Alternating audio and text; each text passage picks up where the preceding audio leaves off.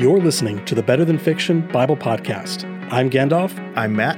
And I'm Nathan Van Horn. The Bible is the most read book ever, but to some, it is merely fiction. Join our conversations as we connect the dots to reveal that the story of the Bible is not only true, it's better than fiction. To learn more about the show or to contact us directly, visit us online at w w w dot better than fiction bible podcast dot com.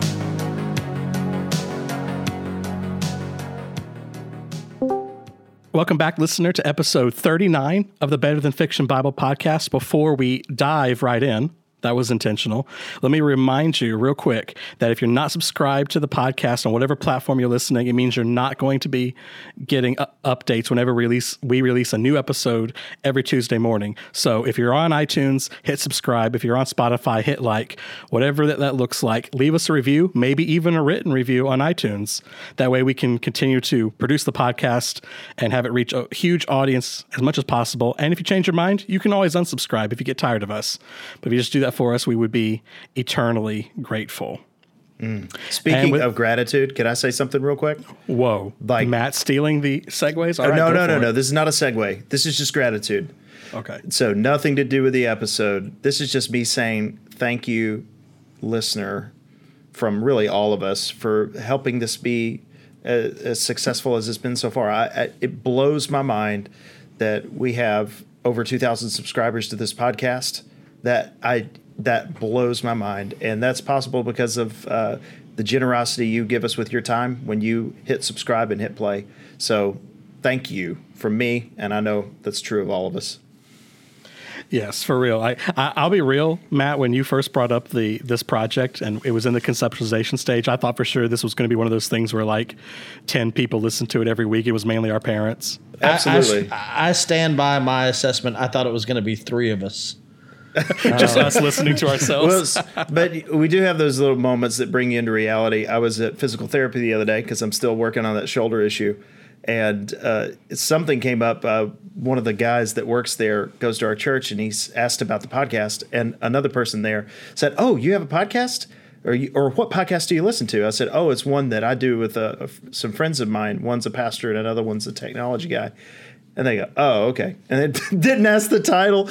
Like, yeah, they don't, they don't care. It was it was over. so, oh, uh, oh, you're a pastor. Oh, okay, never mind. There's a younger guy in our church who listens, and uh, recently he was going to recommend it to someone else. He said, "All right, I have someone I'm really trying to pitch the podcast to, so y'all don't say anything weird this week." oh, dear oh, listener, good. I'm afraid that we yes. probably won't be able to that's fulfill right. that request. Hey, well, since you, since you uh, tried to go there and talk about diving in, we're not really diving into anything. It's it's more like that song that Sinatra sang, "Come Fly With Me." It's more, uh, of, a fl- yeah. more of a fly away than a diving in today. That's good. All right, so based off that, I presume we're talking about The Birds. This this episode uh, is for The Birds. That's right. Or at least a few of them. Hey, by the way, did y'all ever he- see that Hitchcock film, The Birds? Yes. Oh, I love that movie. Dude, that's, Absolutely. that scared me as a child. Oh, my goodness. But today we're going to be in Genesis chapter number eight, and we're going to go verse six to, I believe, nineteen. nineteen. And that's a long one, so Nathan, why don't you read it? I was just about, I was just about to volunteer you. How kind of you. Um, yeah. All right. Well, I, I will read it. Um Since I'm not segue guy, I guess I'll be read the Bible, read the long passages guy. Um, yeah. All right, uh, listeners, uh, we're reading uh, Genesis eight, six through nineteen, and as always, we are reading from the E S V. At the end of forty days, Noah opened the window of the ark that he had made and sent forth a raven. And it went to and fro until the waters were dried up from the earth. Then he sent forth a dove from him to see if the waters had subsided from the face of the ground. But the dove found no place to set her foot, and she returned to him to the ark, for the waters were still on the face of the whole earth. So he put out his hand and took her and brought her into the ark with him. And he waited another seven days, and again he set, sent forth the dove out of the ark. And the dove came back to him in the evening, and behold, in her mouth was a freshly plucked olive leaf. So Noah knew that the waters had subsided from the earth. And then he waited another seven days and sent forth the dove, and she did not return to him any more. In the six hundred and first year, in the first month, the first day of the month, the waters were dried off the earth. Were dried from off the earth, excuse me. And Noah removed the covering of the ark and looked, and behold, the face of the ground was dry. In the second month, on the twenty-seventh day of the month, the earth had dried out. Then God said to Noah, "Go out from the ark, you and your wife, and your sons and your sons' wives with you. Bring out with you every living thing that is with you of all flesh, birds and animals, and every creeping thing that creeps on the earth, that they may swarm on the earth and be fruitful and multiply on the earth." So Noah went out, and his sons and his wife and his sons' wives with him. Every beast, every creeping thing, and every bird, everything that moves on the earth, went out by families from the ark. All Excellent. Right. Thank you. Don't mind me. I'm just over here catching my breath. So we are going to talk about the birds, and there's a few things that we're going to hash out there. I do want to... Did you say make... hash out or hatch out? Oh, that's good. That's good. Oh, I thought uh, you... I, I really I could, couldn't tell. I really thought you were no, trying to make No, I said hash, but that, that's far more clever. It, but, it's sad when you're like so in that preachery pun mode that you hear puns when people are not making them. Like it's yeah. the, it's the sign of a, of a depraved, warped mind. mm. Um, oh my! Uh, one of the things that we didn't talk about this in previous weeks, and I feel like we should have, is the number forty. We talked about seven as it echoes back to creation week, but we didn't talk about the number forty. And one of the things that Nathan taught us in previous podcast as we were working through this is that the reminder that this story, while it occurred well before the time of Moses and Exodus, if we're holding to the tradition, at least it's reflect as reflected by Jewish tradition and early Christian tradition, that Moses is the one who's writing this stuff down and actually telling this story. The question would be, what would the number forty mean to Israelites, especially Israelites that have lived through the Exodus? And and especially Moses. Yes, it's, it's, that, that's right. His, his life whole is life divided, is yeah, divided, divided into by three forty-year segments. Yeah. So, but but Gandalf, I know you're familiar with the Exodus story because I know you've read it and you've seen The Prince of Egypt. So mm-hmm. that's pretty much all. And all the Ten is. Commandments with Charlton Heston. Yeah, of, co- Let of course. Let my people go. Yes. But what does the number forty, how does it mean? How does it stand out in the Exodus story? Gandalf, do you remember? I'm, I'm putting you on the spot. I'm thinking of when they tried to enter the Promised Land and they were too scared. Ah, uh, yes. So they had so to they had to wander around. They had to wander around why God's anger against them was satisfied, because his anger was stirred up because of their unbelief. In fact, after they were told they couldn't go in, they attempted to, that type of thing. So I, I the number forty, if they're sitting here reading this story, there's okay, forty days, forty nights is a symbol of God's wrath of here, that God's wrath upon the earth. Now, I know we've been emphasizing God's kindness in the flood, and that's true, but the rains did come and the floods did come too. And it was devastating. And I think it w- took, it took all their breath away, and certainly would take our breath away if we saw such a sight. So it's, it's just interesting. That's one of the details I wanted to throw in before we get started on the birds here. I know we talked about seven, but I wanted to throw the number forty out there. Yeah, by the way, you mentioned uh, the forty years till God satisfied his wrath. Mm-hmm. It's it's interesting. There may be another instance in the Bible, but I cannot think of one. I think that's the only thing when Israel refuses to go into the Promised Land in Numbers fourteen. Um, that's reflected on in Psalm ninety-five. Uh, mm-hmm. And I think that's the only instance in the entire Bible about God making a promise in his wrath.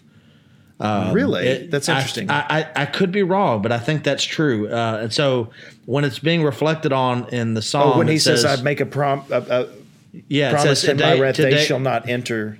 Yeah. They shall not enter my rest. Because it's it's quoted in Hebrews, right?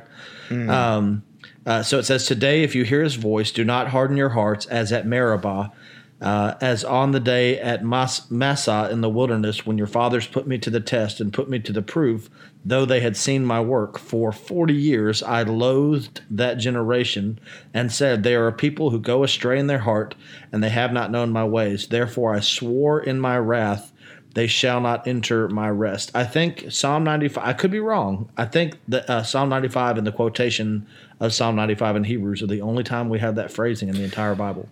So there's a couple of things that amaze me about that. First of all, is it that— It doesn't this, say it in the flood. Yes, it does. Yes.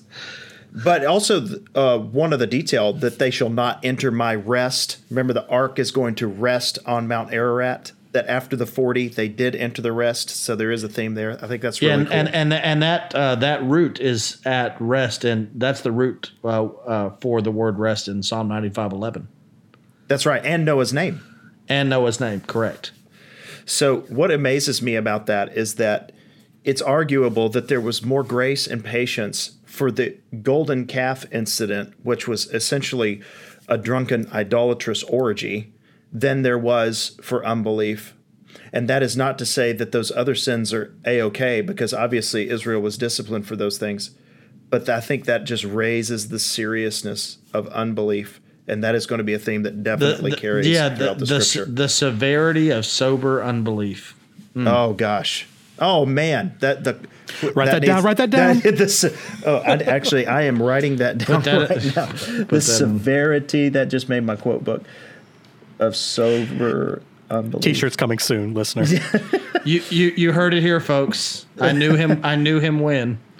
Before we move on to birds, not to belabor the point of the number forty, but is this so? Is the forty days in the wilderness that Jesus did? Is that some kind of reference? Ding, ding, ding. Yes, I, I, absolutely. Yeah. So again, uh, Israel. God takes Israel out of Egypt. And as soon as they get in the wilderness, they complain about food. Uh, it's the most recurring complaint against God in the wilderness is what they will eat and what they will drink, even during the forty-year sojourn. And God sends them birds. How about that? Yeah. Con- contrast that with Jesus, um, who in his temptation willingly fasts for forty days and forty nights. Uh, and then when he is told, turn these stones into bread by the devil, he says, man shall not live on bread alone, but on every word that proceeds forth from the mouth of God.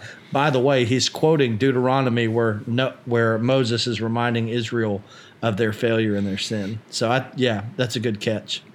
Dude, another good catch is that after Jesus, Jesus's temptation in the wilderness for forty days follows the baptism of Jesus, of which the Spirit descends like a dove. That's right. And we're and so we've got and the dove in the water. And and part oh, of his man. temptation is, uh, involves going up on a high place.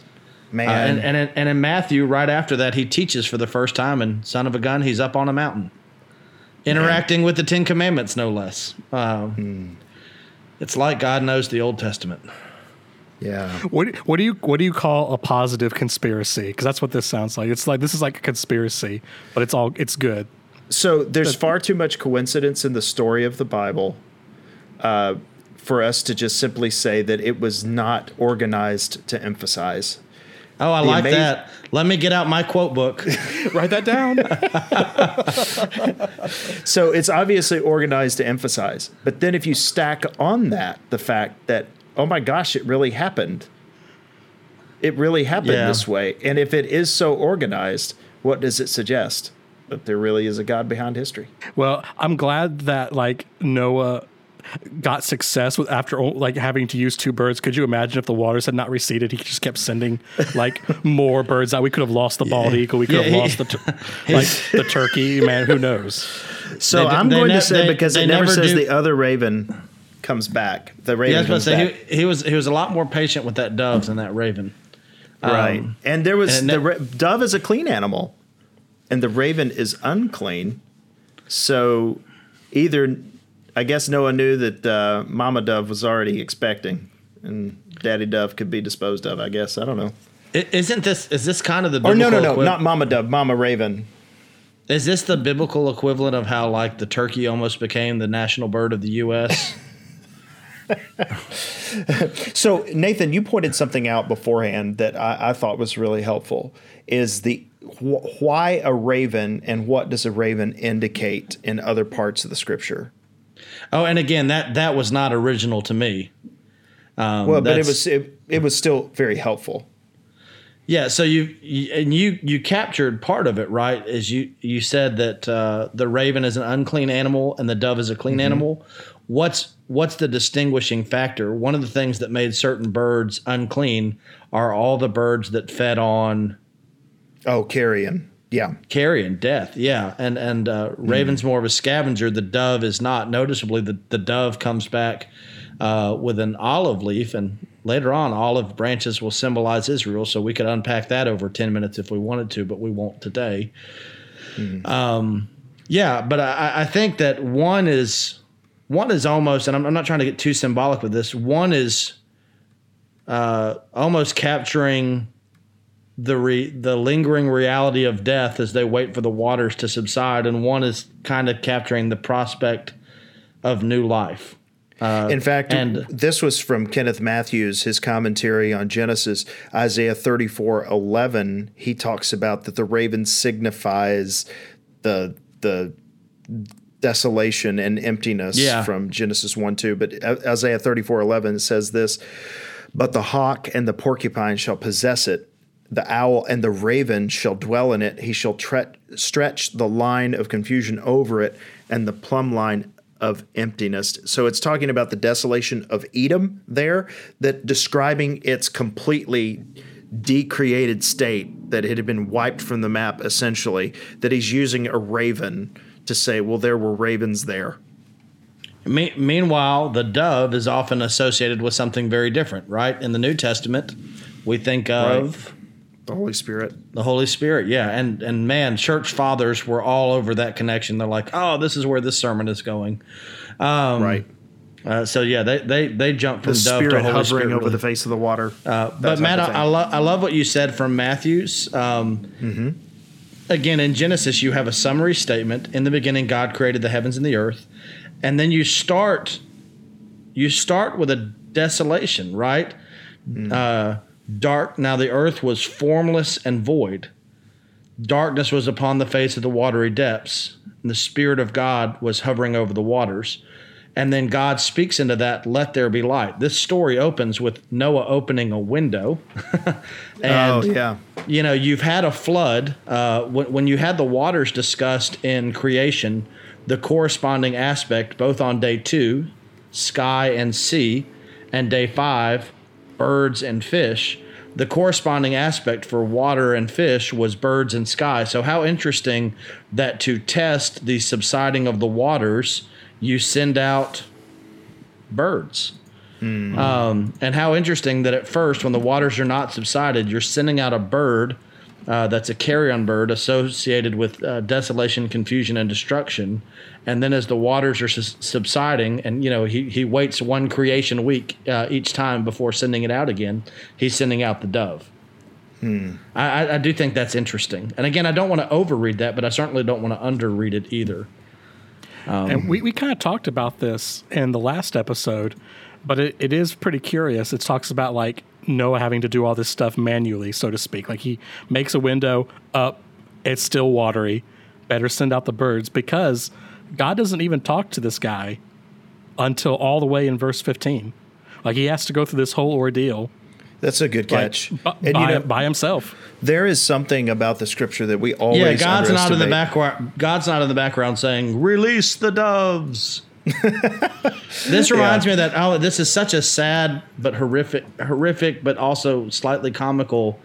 Um, Have y'all seen? It's like a viral internet video where it's, I can't remember if it's a wedding or it's a funeral. I think it's a and funeral. Some, it's a funeral, and the guy releases the doves, right? Yeah, and, and then the one of them gets hit by a Mack truck. Yeah, it's uh, it's like when Randy Johnson hit that uh, bird with that fastball back in the day. It was nuts. I yeah. have seen that as well. But these doves yeah. fare these these doves fared much better. Yeah, Nathan, it's like it's like you said, like God's not in the background, like Obi-Wan Kenobi, Force Ghost.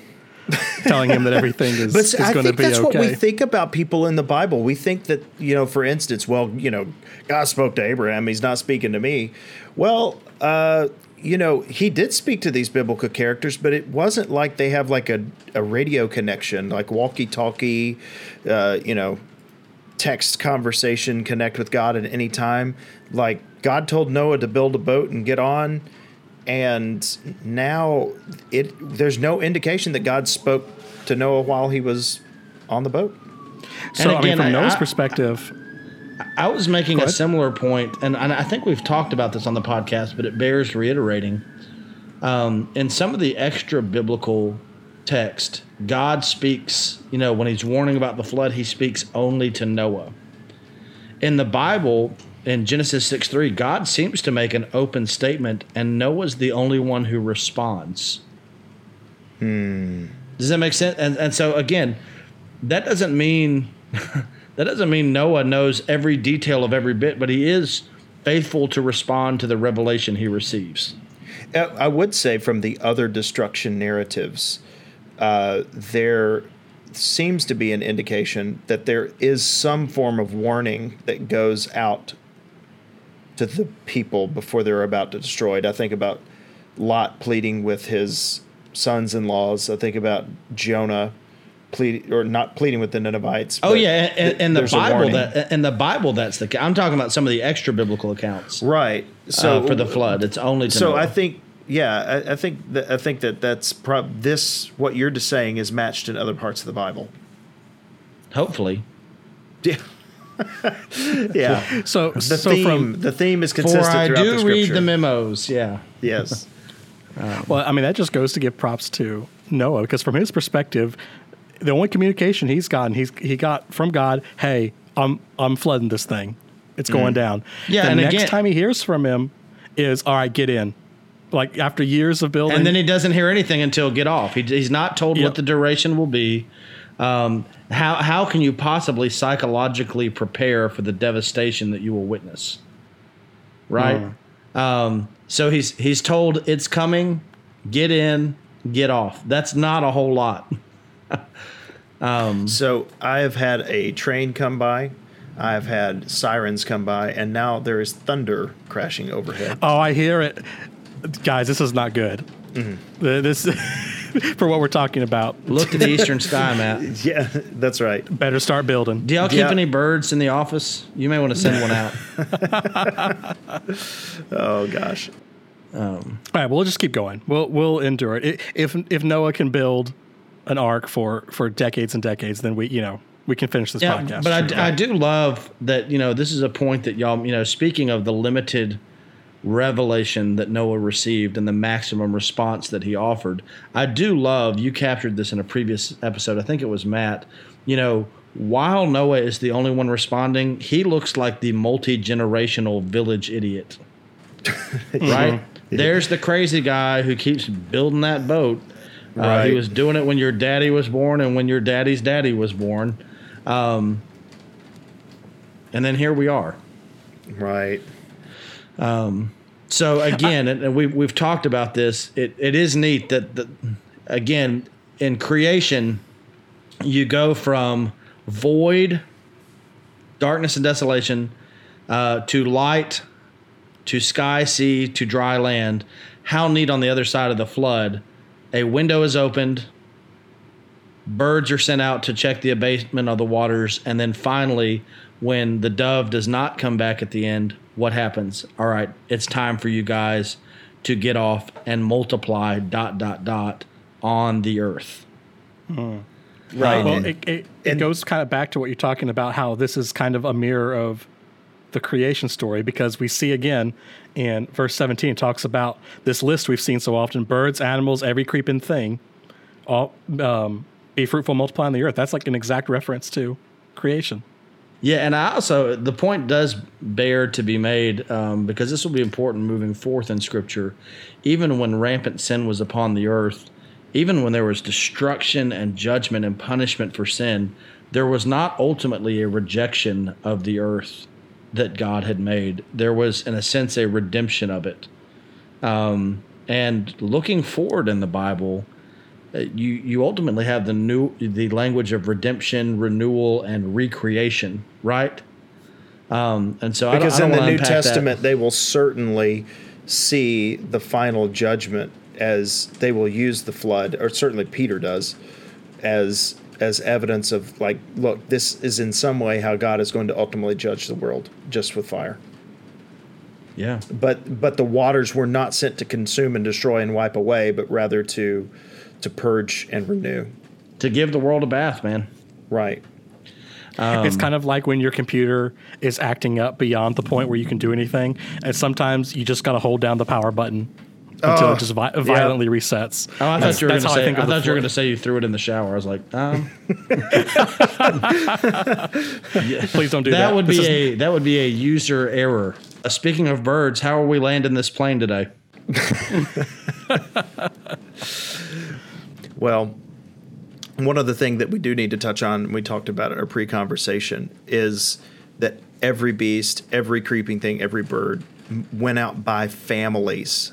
It's it's oh, int- yeah. it's interesting that that. Th- so first of all, it tells us something of what went on on the ark, uh, some multiplication, and but that but that also, it's that whole be fruitful and multiply motif that you're seeing. Uh, actually played out. It's not just the command, it's actually being lived out. Mm. It, it reminds me of, um, I may have talked about this on the podcast already, but it reminds me of like, there's like a children's Bible illustration uh, book that I have. And when it has all the animals going on two by two and then coming off, there's like two male lions yes. coming off. And it's like, mm, that, the, I don't... You know, someone didn't pay attention in uh, animal science well, in school. It, it reminds me more of that Oscar Wilde quote uh, about close quarters. Familiarity breeds contempt, dot, dot, dot, and children. Um, you yes. may want to cut that. You may want to cut that. Um, well, just like the raven in Edgar Allan Poe's works, uh, the podcast shall go on nevermore. So thank you for joining there us. There it is. Way to yeah. bring it. Yeah. Thank you for joining us this week. And again, reminder, if you want to be of the number who are always getting updates to the podcast, and not just that, but helping us spread it, please like, please subscribe, and we will see you again here next week where hopefully it is not raining. Bye. Mm. Later. Shalom. You know what's a great point that we should have made on the podcast at some point in this whole deal? That at the end of this story, at the end of this narrative, the most important thing is whether or not you were on that ark. That's all that mattered. Oh, we can hit that next time, I think. Yeah. Just did y'all ever see that uh, Denzel Washington interview where he's been interviewed and he's yes. sharing about his faith? Oh, my goodness. Oh, it's awesome.